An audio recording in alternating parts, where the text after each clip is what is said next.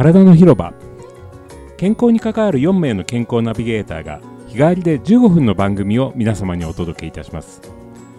金曜日は極度の腰痛を経験して治療の道へ鍼灸師の近藤信春がお送りいたします。週末の15分自分と向き合ってゆっくりと体の声を聞く時間にしていただきたいと思います。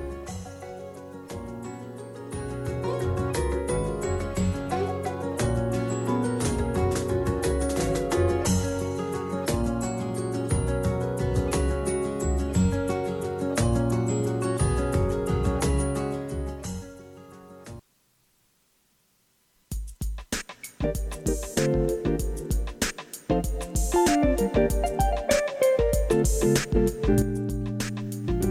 い改めましておはようございますハリキウシの近藤ですあの暑い日が続きますけれども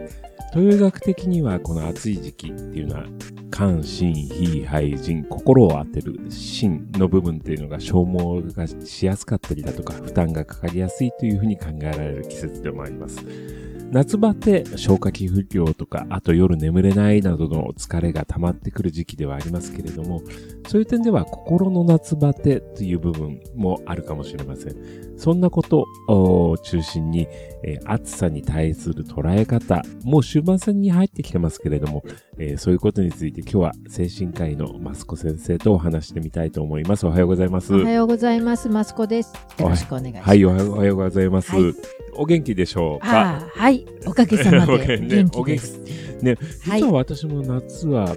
かなり強い方じゃないかなと自分では思ってるんですけれどあも、そうですか。あの疲れはまああるといえばありますかうね。ん。でもすごく疲れてるとかって、極度に夏バテするっていうこともあんまりないかな。はいそう言われてみれば。まあ私の場合は自分自身もありますけれども、患者さんの傾向っていうのを毎年見る見るというか感じる部分はあるんですけれども、はい。やっぱりあの夏そのものというよりは夏以前の影響って結構大きくて。うんうん。実は今年っていうのは、梅雨の前から少しこう、あの雨の多い日と涼しい日が多かったっていうこともあって、あの辺の時期のじとじとに対しての湿度の影響っていうのはあったんですけれども、暑さそのもののダイレクトに来る要因っていうのは、それでもまだ今年っていうのは比較的少ないというか、うん。まあ、あとは、あおうち時間が長いっていうことも影響してるかもしれないですけれども、あの、ただ、その暑さに対して、えっ、と、もう一頑張りというタイミングに入ってきたところで、はい。あの、暑さに対しての捉え方について今日はお話を伺ってみようかなと思ってるんですね。はい。っていうのは、この時期っていうのは、もう、私なんかはもう、あの、暑い暑いってもうすぐ終わっちゃうっていう寂しさの方が少し出てきたりもするんですけれども、うん8 8月そうですね。はいち。ゃんと日は短くなってきてますからね。はい。そうですね。気がつくとね。はい。あの、ただ、こう、やっぱり皆さん、あの、本当患者さんの中にはもういつまで続くんでしょうね、みたいな方もいらっしゃったりとか、はい。そういうふうに同じ状況でも捉え方っていうのは人それぞれあって、はい。あの、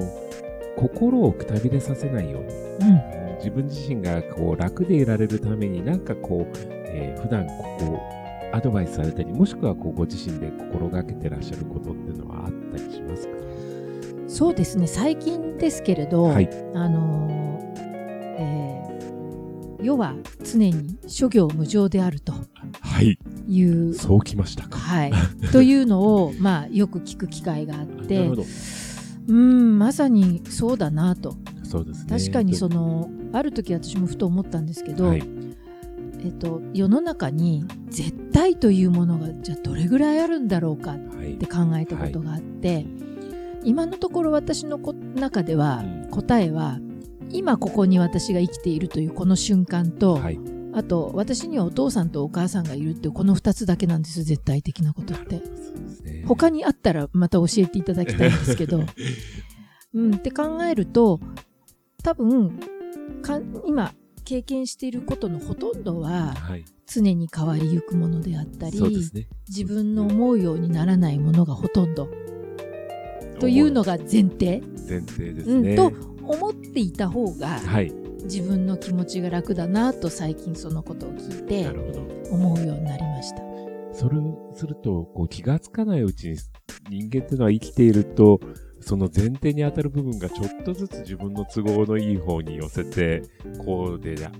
あることが当たり前になっていくっていうことはあるかもしれないですね。ね当たり前とあとやっぱりねあの安心したいじゃないですか。あそうですね。それは大きいですね。ね常になんか、か変わってて自分が変化していかなきゃいけない、はい適応していかなきゃいけないって思えば思うほどはい。不安になるわけですよね。なるほど、そうですね。んだからやっぱり変わらないものを求めるってやっはい。ぱり何を得たいのかって言ったら安心を得たいんですよ。あの、最終的には多くのものっていうのはそれで説明できることっていうのは多いかもしれないですね。だから何で安心を感じるかっていうことにつながっていくと思うんですけど、か変わらないものがすごくこう安心うん、確かにそうですね。うん、そのいつもふるさとがそこにあると思えるようなそうね。そういう安心感っていうのがやっぱりうんなんか欲しいんでしょうね。確かにそうかもしれないですね。あの最近あの私も今の安心っていうことで言うとあの経済的な、えー早期リタイアって言いますかねファイヤーっていうのがすごくもてはやされるようになったのも、やっぱり安心っていうこととあ安心したい、うん。早く安心したい、うん。早く楽になりたいっていうことが、まああの自由であることっていうことが、うん。あのすごくこうテーマにはなっていますけれども、はい実はその安心したいってことをなるべく早くっていうなんか本能的なものと結びついてるような気もしますね。ね、なのでそのまあそれとともにねこの自分が何を見ているかはい。っていうもののその意識とか、はい。最近私の設定っていう言葉を自分で使ってるんですはい。けど、はい。えー自分が何を見ているか何を意識しているかなっていうその自分が設定してる中で見てるだけなんですよね。あなるほど、なるほど。うんだから自分の画面というかフレームがこうあってっていう、その枠ですよね。そうですだからおん多分私とた例えば近藤さんが同じ絵を見ていても、味はい。どこを見ているかって多分違うわけじゃそないでか。うですすね。そうですねでどう感じてるかも違う。はい。うん、でだからそのどこを見たいのかっていうのは自分次第。あ、なるほど、なるほど。うん、なので例えばその暑い暑いっていつまで続くんでしょうねって言った方も、あのどのスパンで考えてるかによってそうですね。いつまで暑いのかと思うのか、うんはい。ね、さっはいき近藤さんおっしゃってたんだけど、はい。ね、2ヶ月もすれば涼しくなると思うのかあ、そうなんですよね。うん、どどのスパンで考えてるのかも設定次第なわけですよ。そうですね。確かにおっしゃる通りです。ううんあの今暑いってことをとにかく言いたいっていうことで言えば、その暑さっていうのはずっと続くように感じるかもしれまはいせんし、はあの暑さって実はね、本当に短くて、あのい嫌でも涼しい時が来ると思ってしまえば、それはまた設定の問題ですよね。そうです期間の問題ですよい、ね。だから自分の頭をどう使うかっていうのは多分その人次第。えその人次第、んえ言い悪いではないんでしょうそうです、けれどもね。うんでその時の状況によっても違うしね違いま。すしね。うん、どうしてもススパンを短く考ええーるしかない時と、はい。長いスパンで考えられる時と、はい。やっぱり心の余裕によってもね、はい。変わってくると思いますから。あの、最近設定っていうものにこう、うんあの、少しこう意識を向向けてらっしゃるというお話がありましたけれども、それについては何かこうきっかけとか、もしくはこう、えー何か、うんご自分なりにトライする意味での設定っていうものを使い、使うというか、うん意識し始めたのかっていうと、何かこそうですね、まあ、あのいろんなねん。情報とかいろんなその同じことをいろんな言葉でう、はい。聞く機会があって、はい。ああやっぱりみんな一緒だなと思うことがあ、なるほど、そなるほど。の今みたいなね、はい。ことあるんですけど、まあ、やっぱり意識してるものしか見ない。その不安と安心もそうですよね。ね。安心って自分で作るものだから、はい安心材料を自分で見つけない限りはそういうことですね。安心も見つからないし、そうか自分がこういうふうに見てるとこういう捉え方になるから、はい。ね、あの設定次第なんだなってそれこそ例えで言うと、はい。自分がホラー映画を見てるのか、はい。例えばあラブストーリーを見てるのか、はい。ね、ホラー映画を見てるのになぜなんか恋人のが出てこないのとかっていうのは、はいい、やホラー映画だからでしょっていう話と一緒な わけですよ。はい。ということは安心したいときはホラー映画見ちゃいけないですね。うん、だから自分でホラー映画を見てるというね。あれがないから、はい。プロセスというか意識というか、うんね。だからやっぱりその何を見ているのかっていうところから意識するって大事なんだなと思いました。あ、それがおそらく設定とそういうここととですよね。自分なりの見方にもつながってくるし、そうそういうことです捉えね。方っていう部分もあるかもしれないですね、全部そこに行き着いてしまう。はい。うんあの、今日は、あの、この暑い時期だからこそ、はいこう、お聞きしたい、自分自身の、こう、意識の向け方、その意識の向け方一つで同じ状況、同じものを見ていても、えー、捉え方、感じ方が変わってくるんじゃないかというお話をいただきました。はい、ありがとうございました。はい、ありがとうございました。はい、まあ、ちょうど設定というお話、ちょうど私の経験にも近いものがありまして、と言いますのは、私、大学時代はアメリカンフットボール部の合宿所で過ごしておりました。その合宿所というのがですね、えー、まあ、とにかく暑いんですね、夏は。あの、今ちょっと皆さん想像しづらいかもしれませんけど、30人からの大学生が過ごしている建物にエアコン1台もないんですね。これは、あの、ちょっとこう、危険というか、あの、あの、本当今だと、あの、ちょっとこう、寝、寝てても熱中症とかっていうのが危惧されるような状況なんですけれども、その時に、こう、やっぱり同期のキャプテンの人間っていうのは、こう、そんな暑い中でも、なんかやっぱ合宿所に常にいるんですね。で、あの、私思わず、お前暑くないのかよって聞いたことがあるんですけれども、キャプテンの答えっていうのがすごく、こう、未だに忘れがたいんですけれども、あ、俺神経切ってるから大丈夫って言われたんですね。あの、本当にこう、実際に神経を切るっていうわけにはもちろんいかないんですけれども、ただやっぱりキャプテンとして常にこう気持ちをその場に置いておくためにはそれが必要となった時、必要であるっていう覚悟